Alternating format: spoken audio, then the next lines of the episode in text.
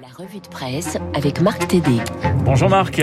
Bonjour Renaud, bonjour à tous. La revue de presse avec vous et un combat à la une du Figaro, celui de l'Académie française contre le franglais. Oui, dans le malade imaginaire de Molière, le public se gausse de monsieur Diafoirus, ce médecin précieux et ridicule qui abuse des formules latines auxquelles le peuple ne comprend rien. Aujourd'hui, annonce le Figaro, les nouveaux Diafoirus ne parlent plus latin mais franglais. Ces Diafoirus travaillent dans des mairies, des universités, des musées, des sites institutionnels ou des entreprises de statut public ou privé. Jugez plutôt, Air France inflige à ses clients euh, sa SkyTeam, la Poste propose une pick-up station et la FNAC ses French Days.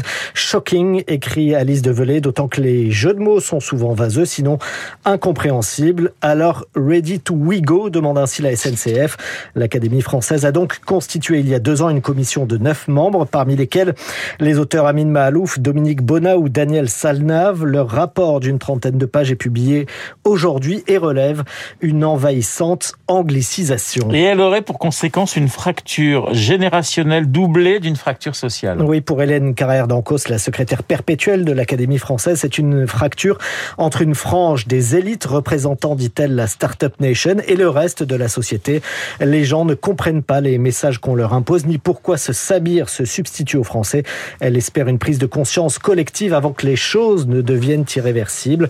Mais la législation est impuissante face au phénomène. Les sanctions prévues par la loi Toubon sont peu appliquées, explique le Figaro. Une centaine de procès-verbaux chaque année et à peine une trentaine de condamnations. Le Figaro qui s'intéresse également à Vincent Bolloré. Le quotidien titre sur ce qu'il appelle le vrai faux départ d'un corsaire des affaires, un patron hors norme, premier actionnaire de Vivendi. Il a promis de prendre sa retraite jeudi, soit le 17 février, jour du bicentenaire de son groupe familial pour passer le relais à ses enfants. Il a commencé à le faire.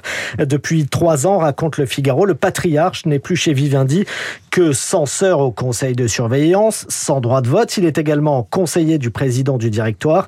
Je ne suis plus qu'un conseiller et bientôt plus rien, disait-il le mois dernier devant les sénateurs, ajoutant mon délai de péremption arrive à échéance, mais relève le Figaro, Vincent Bolloré reste et restera après jeudi PDG de la financière de l'OD, actionnaire à plus de 64% du groupe Bolloré et détient 27% de Vivendi.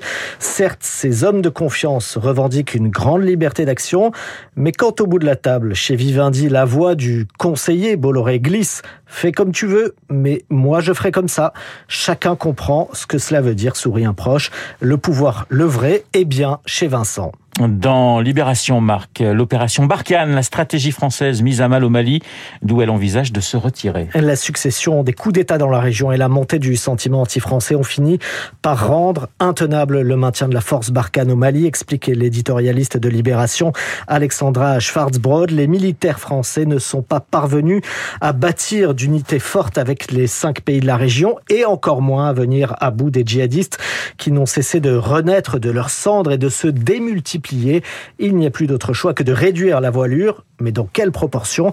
C'est tout l'objet des discussions en cours. Il ne faudrait pas donner l'impression d'une débandade, d'autant que les mercenaires russes de Wagner sont en embuscade. Retour en France dans les échos avec la campagne présidentielle et un thème sur lequel les candidats peinent à se faire entendre, celui du pouvoir d'achat. Et pourtant, l'inquiétude des Français va en s'amplifiant sur ce sujet. Notre, notre confrère Renaud Honoré, c'est même l'enjeu principal de cette élection pour près de 6 Français sur 10, mais Personne n'a encore trouvé la formule simple et facilement explicable qui incarne cette problématique, affirme Bruno Jambard, vice-président d'Opinionway. Il souligne, Nicolas Sarkozy avait su le faire en 2007 avec la défiscalisation des heures supplémentaires qui traduisait son travailler plus pour gagner plus. Cette fois, à gauche, la hausse du SMIC revient souvent. À droite, Valérie Pécresse promet 10% de hausse des salaires pour le privé, pour les salariés à moins de 3000 euros.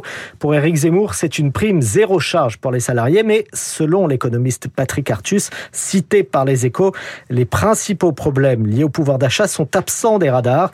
La hausse du prix de l'énergie, le coût des voitures électriques plus élevé que celui des véhicules thermiques ou encore le prix des logements.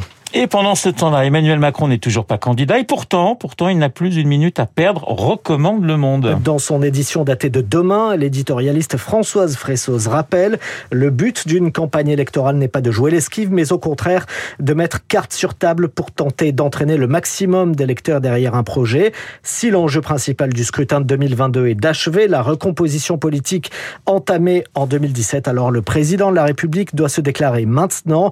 Il doit mouiller la chemise, faute de quoi la gravité de la crise démocratique le rattrapera comme les autres. Faute de déclaration du chef de l'État, l'opinion s'interroge. Et si le président ne se déclarait pas Point d'interrogation. C'est l'hypothèse formulée par un ministre, explique Nathalie Segonne, qui détaille rien ne l'y oblige. Et à force d'être repoussée, la déclaration de candidature d'Emmanuel Macron ressemble à un mirage. On croit l'apercevoir, mais elle s'évapore lorsqu'on s'en approche. Il faut dire que les candidats à l'élection présidentielle ont jusqu'au vendredi 4 mars, 18h, pour adresser au Conseil constitutionnel un courrier de candidature ainsi que leur déclaration de patrimoine et d'intérêt. Il faut évidemment avoir recueilli les 500 parrainages d'élus. La liste des candidats sera ensuite annoncée le lundi suivant, 7 mars, par Laurent Fabius, président du Conseil constitutionnel. Et si Emmanuel Macron ne s'est pas encore présenté à cette date, c'est donc prononcé à cette date, c'est donc l'ancien Premier ministre de François Mitterrand qui pourrait officialiser la candidature de l'actuel chef de l'État. Enfin, le numéro un mondial du tennis, Novak Djokovic, sort de son silence. C'est la première fois depuis son expulsion d'Australie le mois dernier. C'est à la BBC que le joueur serbe a choisi de se confier. Je ne suis pas anti-vax, assure le champion, qui n'a pas pu disputer l'Open d'Australie à Melbourne. Il confirme néanmoins qu'il n'est pas vacciné contre le Covid-19. Sans regret, il se dit prêt à renoncer à d'autres tournois comme Roland Garros ou Wimbledon si c'est le prix à payer, quitte également à renoncer à la chance de devenir statistiquement le plus grand joueur de tennis de tous les temps. Merci Marc. Marc Tédé pour la revue de presse sur l'antenne de Radio Classique. Il est 8h37. Dans un instant, nous allons retrouver Eugénie Bastier pour Esprit Libre.